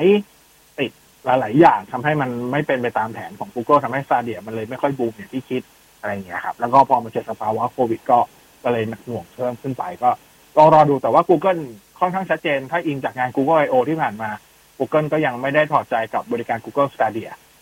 ก็ยังยังขึ้นสู้อยู่นะครับผมอะให้เมต่อยนิดนึงละกันนะฮะอ สอบถามมาว่าระหว่างน่าจะเป็นตัวเรียวมี GT นะ กับมี11ตัวไหนน่าใช้กว่ากันต่อสัญญา ถ้าคิดว่าใช้ระยะยาว เน้นกล้องขึ้นมาอีกนิดนึง ก็ Mi 11ครับ น่าสนใจกว่าส่วนตัวไม่ค่อยชอบจอของตัวเรียวมี GT เท่าไหร่อะผมว่าจอเรียวมี GT มันไม่ค่อย smooth ถึงมันจะบอกว่าเป็นแบบ120หรืออะไรครับแต่ว่าใช้งานจริงผมว่ามันไม่ได้ smooth ขนาดนั้น แล้วก็ไม่ได้ ไม่ได้สวยสีสวยมากขนาดนั้น เพราะนั้นถ้าเกิดงบถึงขยับขึ้นมาก็ได้ Mi 11ก็น่าจะโอเคกว่า อันนี้ถาม iPhone SE รุ่นแรกเปลี่ยนแบตเตอรี่ของแท้ที่สุดได้ไหมราคาเท่าไหร่ได้ไหมดรจ๋ากำลังกำลังหาเห็นเห็นเงียบไป อ่าอ่าราคาของตัวพันหกพันหกร้อยบาทแรกอยู่หนึ่งพันหนึ่งพันหกอ่าเท่าไหร่นะหนึ่งพันหกร้อยบาทพันพันหกร้อยพันหกร้อยบาทพันหกร้อยบาทอ่าพันหนึ่งร้อยบาทอันนี้คือหมดประกันแล้วนะเข้าไปได้เลยนะครับ ที่ตัวที่เป็นพวกบริการที่เป็นอ่าพวกไอแคร์พวกที่เป็น Apple ใช่อ่าอ่าอ่าทราย Apple Service Provider ทั้งหลาย ASP อะไรเงี้ยครับก็เข้าไปได้เลยหนึ่งพันหกร้อยบาทราคาจะเท่ากันสตูดิโอบางบางเจ้าเขาก็มีอยู่แล้ว อ่า ตรงนี้ก็เข้าไปดู อ่าก็คือแต่ตอนนี้ห้างปิดเนี่ยตอนนี้ห้างปิดเนี่ยเออตอนนี้ห้างปิดเนี่ยไม่ไม่ไม่ห้างปิดแต่ว่าส่วนพวกนี้จะเปิดครับอ๋อยังเปิดอยู่ใช่ไหมอ่า คือบริการบริการที่เป็นพวก อ่า ร้านค้าไอซีมือถืออะไรพวกนี้ศูนย์ซ่อมเปิดปกติ แล้วก็พวกซูเปอร์มาร์เก็ตก็ยังเปิดอยู่ อ่าใช่ซูเปอร์เปิดเพราะนั้นก็ไปได้ อย่าง JB ก็ยังเปิดในห้างก็ยังเปิด JB ก็เปิดนะครับ อ่าก็ไปได้ ราคาก็อย่างที่บอกหนึ่งพันหกร้อยบาท อ่าพันหกร้อยบาทนะครับอ่าราคาเนี้ยจริง ๆ มันจะครอบคลุมตั้งแต่ตัว iPhone 6 6 plus 6s 6s plus iPhone SE รุ่นแรกแล้วก็รุ่นที่สอง iPhone 7 7 plus แล้วก็ iPhone 8 8 plus ทั้งหมดเนี้ย ที่บอกมาราคาเปลี่ยนแบตไม่ว่าจะอ่าถ้าถ้าถ้าคุณมี Apple Care อยู่ในระยะประกันของ Apple Care หรือ Apple Care Plus เปลี่ยนฟรี แต่ทั้งหมดประกันแล้ว 1,600 บาท ส่วนถ้ารุ่นใหม่กว่านี้ก็คือพวก iPhone 10 iPhone 10 S 10 S Max 10 R 11 11 Pro 11 Pro Max อยู่ 2,300 บาทอืมครับผมครับก็ไปได้แต่ถ้าแนะนำนะคำแนะนำผมคือจากที่เคยไปลองถามให้เพื่อน แนะนำให้ลองหาเบอร์โทรของสาขาที่คุณจะไปก่อน แล้วโทรไปสอบถาม ว่ามีของไหมอ่า ถ้าไม่มีต้องจองคิว ถ้าเกิดคุณไม่ไม่ไม่อยากไปสาขาอื่นนะนะ ก็จองคิว แล้วก็ทิ้งเบอร์ไว้เพื่อให้เขาติดต่อกลับมาว่าของมาวันไหน แล้วก็เข้าไปปกติก็จะกินเวลาราวๆประมาณสักชั่วโมงครึ่งถึงสองชั่วโมงโดยประมาณ รอรับกลับได้เลยนะ แต่เผื่อเวลาให้เขานิดนึง เช่น เผื่อเขาพักเที่ยงบางคนก็ใช่ใช่อ่าบางทีคุณก็ต้องแบบกินข้าว11โมงห้าสิบนาทีอะไรอย่างนี้ข้าวเขาก็มีเขาก็มีช่วงเวลาพักกินข้าวก็ต้องทำให้แบบมันจะยืดไปอีก อ่านึกออกนะก็แนะนำว่าไปบ่ายๆอะไปสัก ไปสักหลังบ่ายโมงดีที่สุดหลังบ่ายโมงครึ่งจะดีที่สุดเออเดี๋ยวถ้าเกิดไปเช้าบอกเออไม่ห้ามเปิดสิบโมงพี่ไปเช้าปรากฏพนักงานก็ยังไม่ตอมานตอนนี้มันไม่เปิดสิบโมงเลยเหรอห้างห้างไม่ได้เปิดสิบโมงนี่เปิดซึ่งจะ อะไม่รู้อันนี้พูดพูดพูดปกติไว้ อ่าอ่าพูดแต่แต่อ่า แต่สถานการณ์ตอนนี้มันไม่ปกตินะครับ เพราะฉะนั้นเนี่ยก็ไปเช็คเอาท์ก็ไปเช็คเอาท์ก็ไปเช็คเอาท์แต่หมายความว่าแค่ไม่แนะนำไม่แนะนำให้ไปเช้าเพราะว่าบางทีแบบพนักงานยังไม่เข้าห้างยังไม่มาอะไรอย่างนี้เพราะฉะนั้นไปบ่ายดีที่สุดตามนั้นนะครับผม อืม เผื่อเผื่อเผื่อเผื่อไม่รู้ช่าง work from home เปล่าเลยนะไม่ไม่เพราะว่าอ่าเท่าที่เช็คอะอย่างอย่างที่ผมไปมาล่าสุดก็เพิ่งมาอาทิตย์ที่แล้ว iCare ที่เซ็นทรัลศาลายาก็เปิดปกติ อ่า เพราะว่าเพิ่งเอาของตลาดไปเปลี่ยนแบตเตอรี่เหมือนกันครับอะนั่นแหละ ทั้งหมดของเทคโนโลยีวันนี้นะฮะเอ่อช่วงนี้ก็อย่างที่บอกครับ ย้ำอีกทีแล้วกัน ถ้าตามข่าวลือถึงแม้ Apple ยังไม่ได้ confirm ใดๆ แต่ว่าตามข่าวลือก็ทุกคนชี้ไปทิศทางเดียวกันว่าปีนี้ iPhone รุ่นใหม่จะกลับมาเปิดตัวในช่วงเดือนกันยายน ซึ่งมันมีกระทั่งวันวางจำหน่ายหลุดออกมาแล้วด้วยในกลุ่มประเทศเทียหนึ่งนะครับเทียหนึ่งก็คือพวกสหรัฐอเมริกา แคนาดาอ่าสิงคโปร์อะไรประมาณนี้นะครับ ซึ่งเขาบอกว่าจะวางจำหน่ายวันศุกร์ที่ 24 ซึ่งถ้าเกิดวันวันจำหน่ายมันอยู่ที่ศุกร์ที่ 24 เนี่ยวันเปิดตัวมันก็ประมาณ 10 วันก่อนหน้านั้น ถ้าตามหลักมันก็คือควรจะเป็นวันอังคารที่14อะก็หมายความว่า หมายความว่าก็กลับมาเปิดรอบปกติในไทย ถ้าเป็นแบบนี้แล้วเกิดไทยยังอยู่เทียร์เดิมไม่เปลี่ยนไม่ปรับไม่อะไรรายการเพราะนู่นมันก็มีข่าวว่ากำลังการผลิตของ iPhone 13 นี่เขาต้องการผลิตให้ได้ทันอ่าจำนวนถึงประมาณ 90 ล้านเครื่องภายในสิ้นปีนี้เลยนะโอ้โหอันนี้คือรู้สึกรู้สึกกันเร่งเร่งเร่งเยอะกว่ารุ่นก่อนนะอันนี้อืมใช่เหมือนกับเขาเพิ่มปริมาณเพิ่มขึ้นมาเขาบอกว่าเพื่อแบบ ตัดตัดปัญหาแบบไม่ให้มันช็อตเทรดอะไรอย่างเงี้ยก็รอดูเพราะฉะนั้นหมายความว่าถ้าไทยถ้าถ้าเป็นไปตามเดิมไทยอยู่เทียร์เดิมไทยก็น่าจะขายประมาณช่วงสิ้นเดือนตุลาคมโดยประมาณนั้นปลายปลายเดือนสิ้นเดือนตุลาคมก็ถ้านับจากวันนี้ไปสิ้นเดือนตุลาแล้วนับไปวันนี้เดือนเจ็ดใช่ไหมก็เดือนแปดเดือนเก้าเดือนสิบสามเดือนเป็นเวลาประมาณสามเดือนฝ่าๆสามเดือนนิดๆอะไรอย่างเงี้ย ก็ ลองช่างใจดูว่าถ้าใครจะซื้อ iPhone ใหม่ช่วงนี้ถ้า iPhone เก่า มันยังพอใช้งานได้ แต่ถ้าเกิดอย่าง iPhone 10 จอเสียเมื่อกี้ก็อันนี้อาจจะต้องคิดหนักไว้อีกนิดนึงว่าเปลี่ยนจอก่อนไหม แล้วทนใช้ไปก่อนอีกสามสี่เดือน หรือยอมซื้อ iPhone 12 ไปเลย อันนั้นก็อยู่ที่คุณตัดสินใจแหละเนาะอ่ากลับมา SMS นิดนึงแล้วกัน อันนี้คำถามสุดท้ายแล้วครับ A ห้าสองกับ A เจ็ดสองครับ ตัวไหนดีครับ เอาคุ้มถ้าเอาคุ้ม A52 ครับ คือขยับไป A72 อะ มันไม่ค่อยคุ้มตรงที่ว่า ราคา A72 มันนิดเดียวมันจะได้ S20 FE แล้วครับ เพราะฉะนั้นจาก S เพราะฉะนั้นจาก A72 ถ้าเกิดถ้าเกิดจาก A52 จะขยับขึ้นไป A72 อะแนะนำว่าขยับขึ้นไป S20 FE 5G เลยคุ้มกว่าได้ชิปแรงกว่าได้กล้องดีกว่าอยู่แล้วอ่าแต่ว่าถ้าเอาคุ้มค่าระหว่างสองตัวนี้ A52 5G คุ้มกว่า ก็จริงๆดูดูดูจากอ่าการการขายก็ได้นะ เพราะ A52 อะของขาดตลาดเป็นระยะระยะเลยนะ เขาขายดีกว่าครับตัว A A72 ราคาไม่ค่อย ไม่ค่อยเท่าไหร่ คือราคาอย่าง A72 มันราคาหนึ่งหมื่นสามพันเก้าร้อยเก้าสิบเก้าใช่ไหมคุณเพิ่มอีกสองพันคุณได้ N20 FE แล้วอะซึ่ง N20 FE มันกระโดดจากตัว A72 ไปเยอะ ทั้งกล้องทั้งเรื่องของชิป ขณะที่ A A ไอตัว A52 ปัจจุบันมันอยู่แค่ราวประมาณแบบหมื่นหนึ่งนิดๆไม่เกินไม่ถึงหมื่นสองอะคุ้มกว่าตามนั้นครับ แต่หาของยากนะเตือนไว้ก่อนว่าเอตัว A ห้าสองห้า G หาของค่อนข้างยาก อืมต้องไปซื้อที่ไหนอะแล้วตามตามตามโอ้โหตอนนี้ก็ต้องเดินทางก็คงตอบจะลำบากตอบไม่ได้เหมือนกันคือ คือตามห้างก็ไม่ได้เดินเช็คกับน้องก็เลยไม่รู้ไปตอนนี้ก็เดินระบายนะฮะอ่าอ่าก็นั่นแหละก็เลยตอบไม่ได้แต่ว่าก่อนหน้านี้มันมันของตัดเป็นระยะระยะอยู่แล้วอะไรเงี้ยครับ ก็ลองลองหาดูแล้วกัน นะ ตามนั้นครับ โอเค วันนี้ประมาณนี้ผิดพลาดประการใดขออภัย เดี๋ยววันนี้กลับมาเจอกันใหม่แบบสามแบบสี่ที่โนฟลายในบอสบอกโอเค วันนี้ในบอสดรคุดิตลาไปก่อน สวัสดีครับ สวัสดีครับ